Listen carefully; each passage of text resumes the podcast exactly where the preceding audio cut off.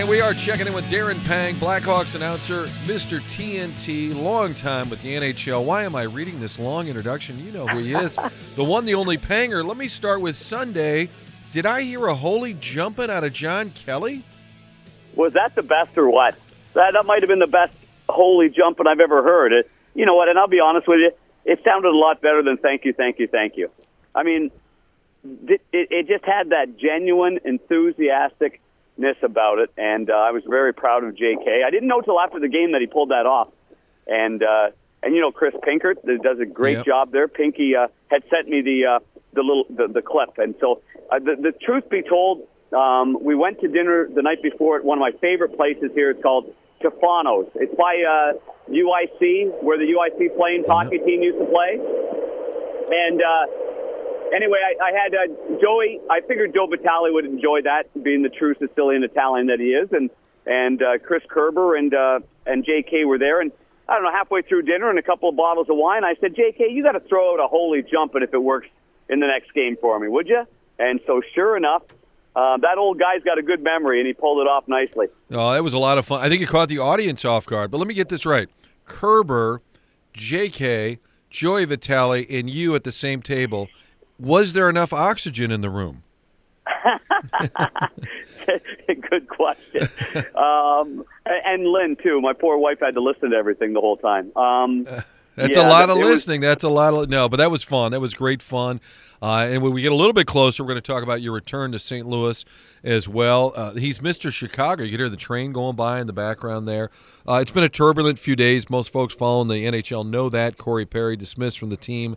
I feel like if this were in St. Louis, you would be part of like you're a glue guy, even though you're a broadcaster, and you'd be able to help not heal some of this, but be someone involved. Is is there any role you can play here to kind of kind of massage this thing along as a team, just to kind of get past this, you know, drama nationally?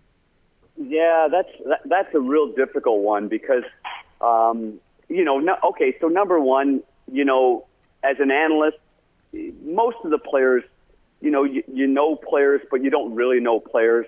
Um, for me, I've always admired Corey Perry, and I thought that that was a really great addition. You know, with Nick Foligno and, and with him, two two guys that you know, played a lot of games where they they can step up in the locker room and they can say whatever needs to be said. And um, you know, I'm so early here uh, in Chicago that you know I didn't really even get a chance to you know get out, no, no dinners, no anything like that. So to find out this news um, was was really troubling. And and you know, and then to find out the news and then the the, the amount of um, the the amount of oh my I don't even know how to describe speculation or.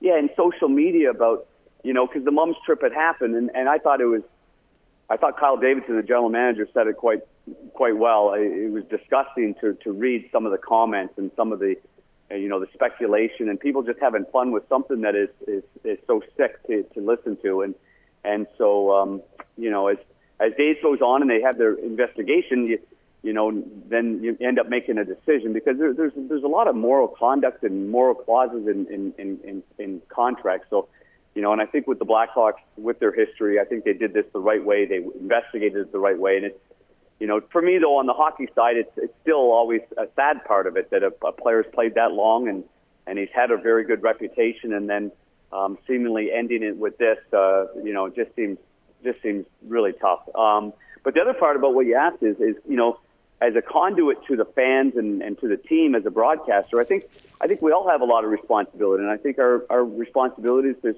you know, is to basically, you know, share what we have with the with the fans, but we don't know everything, and then and then try to, you know, try to get people going forward. I mean, that's what I thought of last night. Um, how, how do you move forward from this? Well, the only way I can move forward as an analyst, um, I can't speculate the investigation. I can't speculate what he did. I don't know.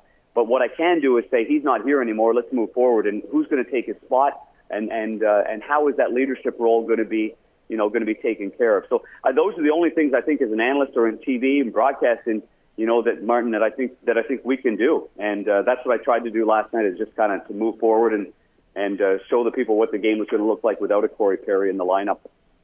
Yeah, and it's sort of an interesting dilemma long term or forever as an, an announcer. I, have told this story, but you know, doing a Sunday night show with Marshall Faulk, and at the time he was one of the biggest stars in the NFL, and he had a knee injury, and we're in the break, and I say, so what's the deal with the knee? What's the real story?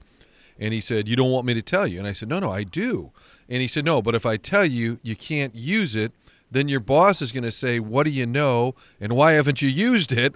So he was saying, You're better off not knowing. And that is kind of always the dilemma as part of the team.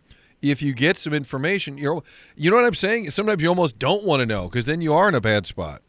I totally agree with you on on this whole on the whole thing because number one, when you know when word about a week ago came out, the team had just arrived in Columbus. Um, the speculation was that it, that it happened on the trip that the you know that the Blackhawks, like so many other teams, they they hosted the the fathers like the Blues just did, or, or the mothers, and uh, and so with with that comes such rumors and speculation. I wasn't on that trip, and then I wasn't on the trip in uh, in Columbus as well. And and the more people asked me and reached out, and boy, everybody wanted to know what did he do? Was it bad? Was it this bad? Was it that? Uh, how can how can it be so bad that he's not going to be with the team anymore? You know, etc. And I said, I don't know, wasn't on that trip. And, you know, the, the tighter they kept it here in Chicago, which I applaud them for, I think the better it was for everybody, except for the fact that social media started buzzing and that started getting traction. I, I, I have a lot, um, lot more is it disrespect maybe for some of the people that went out there and speculated um, that are supposed to be insiders, are supposed to be people that you know, have an idea with what what goes on in life to just become one of the normal, um, you know, kids sitting on the couch having a ginger ale in their parents' basement kind of people that are speculating. I I was really sickened by it myself too. It, it just was really upsetting. There's an 18 year old kid here. He's the face of the franchise. He's the face of the NHL. Um, he's uh, you know he's he should never have been subjected to anything he was subjected to on social on social media, if indeed he even goes on it. And now the Hawks are taking on the Wings Thursday night. Patrick Kane signing with Detroit. What do you what do you make of that move in Detroit? Now they got Perron. They've got some veteran guys, and uh, yeah. the, the Detroit's kind of an interesting team because they're not the powerhouse of the past, but they're not they're not bad either. No, no, they're not. You're exactly right. But the, you know the the thing that that I got from this is the research that Steve Yzerman and the staff did with Patrick Kane. Um, you know, going to Toronto, meeting with Patrick. That's where he was training. That's where he was doing therapy uh, knowing the history of this hip resurfacing, knowing what exactly he got done. And don't forget, Steve Yzerman's had multiple surgeries. He had something that no other professional athletes ever had. It's called an osteotomy, where they took basically a flared out knee and they made it a bow legged knee. It's never happened before. And then he continued to play a few more years in the NHL. So I think doing the due diligence and research on this hip resurfacing uh, was important. And then they put them, then they put him through a number of tests before he signed that deal. So yesterday morning, when everybody was speculating that he signed the deal, he was actually going through, uh, you know, some, you know, physicals and and and and the doctors were seeing him, and and and then. Um, the Detroit Red Wings ended up signing him. So, in, in long story short, they added a player uh, that is no gamble. They added a player that they didn't have to give up any assets. Let's say at the trade deadline when they maybe needed scoring or top six forwards, and, and you're going out there. Now you're giving up a first round pick. Now you're giving up a prospect uh, just to see if you can get into the playoffs. And I think that's what I like about this proactive move is they didn't have to do that. Um, it, so if it doesn't work out, it doesn't work out. But uh, all indications are that it will work out for uh, for Patrick Kane in Detroit. He's he's not going to play the TNT game on Wednesday. He's not going to probably play the Thursday game against the Hawks. I think it's going to be another week before he skates with the team and then gets into the lineup for them. So we're past Thanksgiving now, or American Thanksgiving, I should say. But are the teams in the NHL pretty much who they are at this point? Do you think? And give me a handful of surprises for you, better than you thought, and maybe not as good as you thought. It's a good question. I was just looking at the. funny, I was looking at the Minnesota Wild, and I said, "Boy, they kind of remind me a little bit of the of the Blues of '19." and they just made a coaching change about the same time that the Blues did from Mike Yeo to Craig Berube. And, um, you know, they had high expectations, um, and they've disappointed. They played, they've really underachieved.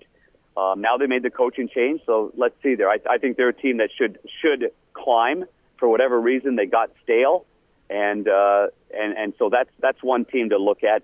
Um, you know the the league, when I get to the middle of December, that's where I think the league is what the league is. I mean, there there are very few exceptions to that rule, I believe. So, um, you know, a team like the Florida Panthers, um, uh, they're just they're climbing the ladder. Um, a team that I thought was going to be better would be Buffalo, and they're they're kind of stagnant right now. Detroit's where I thought they would be, competing for a spot, but the Atlantic's going to be tough, if not the toughest division in all of hockey. Um, and I think the Blues too are are where they are too, Martin. I think they're I think they're going to be right there the whole way because you know every once in a while you watch them play and you see that foundation of what it takes to win games, and then they have a little bit of a drop off, like a lot of teams in the NHL. They just have to find that consistency to stay with it every single night. Um, and and that's kind of the league right now. that's that's where we're at. It's ups and it's downs, but I think when you get to the middle of December, I think that's what you're going to see the rest of the way, except for the Atlantic Division. They're the one division that I think is going to is is going to be um, up and down the entire way, right to the final playoff spot. The surprise team for me are the Washington Capitals. Um, I, everybody said they're old, they're slow. Um, new coach, young coach. They, they brought in the they brought in the uh, for me they brought in the the ace assistant coach in Kirk Muller, and he's brought some spirit to that team. And I think they've surprised a lot of people with where they're at right now. And for Blues fans, I think it's exactly what we thought it would be. A little bit up, a little mm-hmm. bit of down, and they're going to contend maybe just to get in. And you know, I think as of now they're a playoff type team, but just right on the edge. It'll be interesting if Army would make a move to bolster them at all because they're not really going for it this year. When we get closer to that deadline, I think Army may be challenged to like appease the fans a little bit. You know what I'm saying? To kind of beef it up Yeah. if, if in fact they are looking like they're at least in the mix.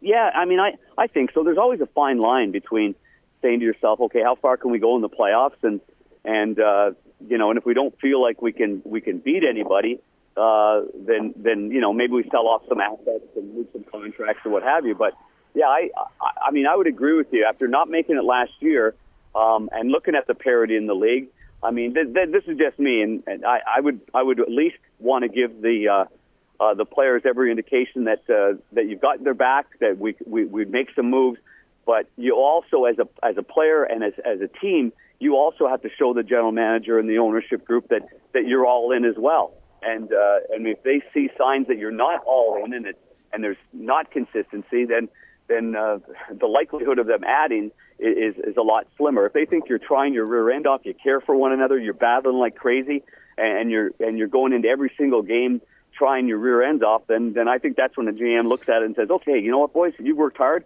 I'm going to add something to this uh, at the, at the end of it and give you guys a fighting chance to make it. The, the other part, bottom line that I've really appreciated and enjoyed with a lot of coaches around the NHL, and Chief is no exception, is sitting guys. I mean, making guys healthy scratches if they're not playing. If, if Jakub Vrana is not playing, or somebody else for that matter, and he's not the only one around the league, then sit them out. I I mean, I think players have been protected for an awful long time, and right now the coaches have to save their jobs as well, and they've got to make sure they're sending the right message with their other players on the team that are trying hard. And if a player's not giving it what he's got, then just sit him out and make him a healthy scratch. And I think he's done a good job of that. All right, final thought pucks with Panger brought to you by Auffenberg Hyundai. Back to you, the great podcast. Last time I think we talked about Jon Hamm. How about uh, recent episodes? Yeah, we're we're humming. We just uh, finished up with uh, Larry the Cable Guy. What? Um, who's? I mean, he is hilarious, and he. Poor Kathryn Tappen had a little laryngitis, so she had a she had a rough voice, and and Larry Larry kind of sensed that, and he just ran with it. Uh, so th- I mean, he was terrific. Um, we also had Doug Flutie. Um, is wow. is our most recent uh, episode, and Doug Flutie was outstanding. And talking from everything from Heisman Trophy winners to playing in the CFL and being uh, the most outstanding player for six seasons there, uh, to his uh, his son's you know battle with autism and the families as well. So no, we've had a really fun time. This has been really great, and and you know what? It, it's gotten me out of my. Uh, I guess I'm two dimensional. I always think I'm one dimensional. I guess two dimensional, hockey and golf, and it's got me thinking about other sports and and uh, I've I've really enjoyed it, Martin. It's been a blast. Well, and I love the Canadian Football League. There's like six teams, and three of them are called the Rough Riders. I can never figure out like how hard is it to come up with another name? You're a beauty. Oh. Not anymore. Not anymore. They changed it all. Only the Saskatchewan Rough Riders. Okay, I think Ottawa was for anyway. Anyway, all right. Yeah, they were. That was my home team. I know. All right, but they, buddy. they both. One was one word and one was two words. Oh, big difference. Big. You Canadians are so so much smarter than us. All right, buddy. Safe travels. Okay, thanks, Martin. Take care, buddy.